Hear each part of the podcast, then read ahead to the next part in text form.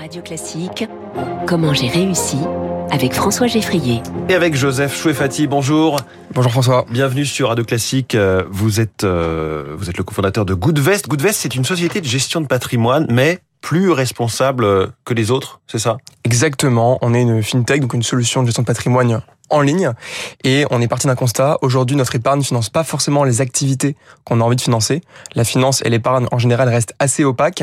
Il y a beaucoup de greenwashing. Et donc, chez Goodvest, on a voulu aller plus loin que ce qui se fait traditionnellement, avec notamment les labels. Oui, parce qu'on a pas mal, euh, quand on investit aujourd'hui, de labels euh, investissement socialement responsable, ISR et autres étiquettes. Et ça, vous nous dites que c'est pas satisfaisant? Effectivement, ça va pas suffisamment loin. Ça a été dénoncé d'ailleurs dans la presse euh, à de nombreuses reprises. il y a deux chiffres qui, qui parlent assez sur ce sujet. Aujourd'hui, sur le label ISR, qui est le principal label d'investissement responsable en France, on a plus de 80% des fonds labellisés ISR qui investissent encore dans les énergies fossiles. Donc c'est considérable. Et il y a même une étude qui est sortie de la Banque de France il y a quelques semaines qui explique qu'en investissant dans un fonds labellisé ISR, on a en fait 47% de chances, donc près d'une chance sur deux, qu'il soit moins vert, moins responsable mmh. qu'un fonds non labellisé ISR. Donc ça, prouve bien qu'on va pas suffisamment loin. Bah, c'est un label qui date un petit peu euh, et euh, qui a C'est facile de correspondre aux critères, c'est pour ça qu'on s'arrange un petit peu avec la réalité En fait, c'est assez simple. Hein. C'est un peu comme la réglementation SFDR qui permet de classifier la, la durabilité d'un fonds. Il n'y a pas de véritable critères d'exclusion. En fait, on peut être labellisé sans exclure les énergies fossiles, sans respecter l'accord de Paris, euh, et euh, ça pose problème. Ça fait qu'aujourd'hui, les épargnants peuvent être un peu perdus dans cette jungle euh, du greenwashing qui est très présent en finance. Et donc, c'est ça qu'on essaye de résoudre chez Goodvest. Donc, vous êtes parti de ce, ce constat. Comment vous êtes dit que vous alliez le résoudre, ce problème? Alors, on a construit une méthodologie maison qui va plus loin que la belle, qui est scientifique et transparente. Euh, on a analysé un peu plus d'un millier de fonds d'investissement dits durables et on les a passés au crible un à un avec une méthodologie en entonnoir. premier filtre, c'est l'exclusion sectorielle. On exclut toutes les énergies fossiles, charbon, pétrole, gaz, dès le premier pourcentage. Donc on est certain chez Goodvest qu'il n'y a aucun euro qui va financer l'industrie pétrolière. Que ce soit directement ou indirectement, c'est-à-dire qu'il n'y aura pas d'action de groupe pétrolier, il n'y aura pas non plus d'action de euh, banques qui financent, euh, même en toute petite partie, il n'y aura pas de financement des pétroliers. Euh, hmm. D'autres secteurs aussi, aussi néfastes sont exclus. Bien sûr, ça c'est un peu plus classique, tabac, armement, etc. Deuxième filtre, extrêmement tabac, important. Armement, je le dis parce que vous l'avez dit très très vite. Tabac, armement, divertissement, euh, 6h39 du matin. Voilà, c'est un certain nombre de secteurs qui sont exclus, mais ça c'est plus classique dans l'investissement responsable, c'est pour ça que je je hmm. me suis pas trop attardé dessus. Le deuxième filtre, qui est extrêmement important, c'est l'analyse de l'empreinte carbone sur les trois scopes d'émissions de CO2. Donc sur les émissions directes, et indirect. Et ça, aujourd'hui, on le réalise en partenariat avec Carbon 4 Finance. Et c'est ce qui nous permet de, permet, pardon, de créer des portefeuilles qui respectent l'accord de Paris. Donc tous nos portefeuilles respectent l'accord de Paris. On est la première solution de gestion d'épargne en ligne qui est 100% en ligne avec l'accord de Paris.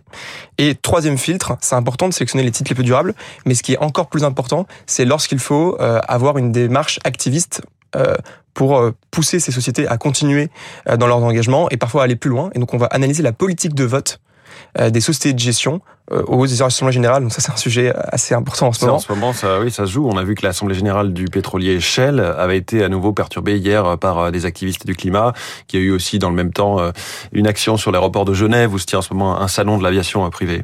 Voilà, donc le troisième filtre, c'est l'analyse de la politique de vote. Et donc à mmh. l'issue de cette analyse, sur le millier de fonds dits durables qu'on a analysé, on a seulement 5% oui, j'allais dire, il reste pas grand-chose quand vous excluez tout ce que vous excluez. Effectivement, on a seulement 5%, on a vraiment euh, une approche qui est assez puriste pour euh, proposer une solution d'investissement qui est vraiment durable et qui va aller plus loin que la belle. Et une fois que c'est fait, l'épargnant, et ça c'est le deuxième pilier de notre méthodologie, c'est la transparence. L'épargnant a accès sur son espace client, en fait, à un onglet Impact, donc qui est unique au monde, où il peut visualiser l'empreinte carbone de son épargne, les émissions de CO2 évitées et réduites, la trajectoire de réchauffement climatique de son portefeuille, et tout un tas de données détaillées sur chacun des fonds, pour vraiment comprendre et euh, mettre fin à l'opacité qui est très présente. En temps réel, actualisé. Euh, Alors c'est pas en temps réel, voilà, mais c'est actualisé une fois par mmh. an une fois par an, effectivement, avec les, chiffres et les données que, publient ces entreprises. Mais qu'est-ce que vous faites de, l'incitation qu'on peut, on pourrait se donner? J'imagine qu'avec euh, vos, fonds, par exemple, on ne peut pas investir chez Airbus, puisque c'est une industrie très carbonée, mais qui est en train de chercher l'avion à hydrogène, etc. De même pour les banques qui aujourd'hui nous disent, euh, moi, si j'arrête de, financer euh, Total ou autre, bah, je ne sais pas comment les Français vont se déplacer tout de suite là pour aller au travail ou pour aller en vacances cet été. Est-ce qu'on ne peut pas encourager à cette mutation plutôt que d'exclure ceux qui sont en train de faire cette mutation Complètement. Alors, il y a, il y a, deux points. Euh, donc déjà, encourager le développement de nouvelles solutions. Nous, chez Goodvest, on a une approche thématique, on permet aux épargnants de choisir leur thème. Et d'ailleurs, le dernier thème qu'on a lancé, c'est le thème solution climatique. Là, on va orienter vraiment les investissements vers des solutions, soit dans la mobilité bas carbone, euh, dans les nouvelles énergies, les énergies renouvelables, mais également la recherche, l'hydrogène, euh, ou la, la, rénovation des bâtiments. Donc ça, c'est un point extrêmement important, c'est réussir à euh, accélérer sur la transition et euh, ne pas négliger la recherche et l'innovation. Le deuxième point, en revanche, c'est qu'il faut faire attention euh, aussi aux, déclarations qui peuvent être faites par certains acteurs. je peux penser notamment à certains acteurs de les énergies fossiles. Aujourd'hui, on parle beaucoup, mais il y a peu d'engagements concrets qui sont faits. Et en finançant ces acteurs dans les énergies fossiles, malheureusement, aujourd'hui, on finance encore le développement des énergies fossiles et, ils ont une trajectoire qui n'est pas encore compatible avec l'accord de Paris. Qui n'est pas assez rapide. Quand Total nous annonce des, des champs d'éoliennes ou des champs de, de, panneaux photovoltaïques dans des pays euh, très euh, très chauds et très euh, ensoleillés.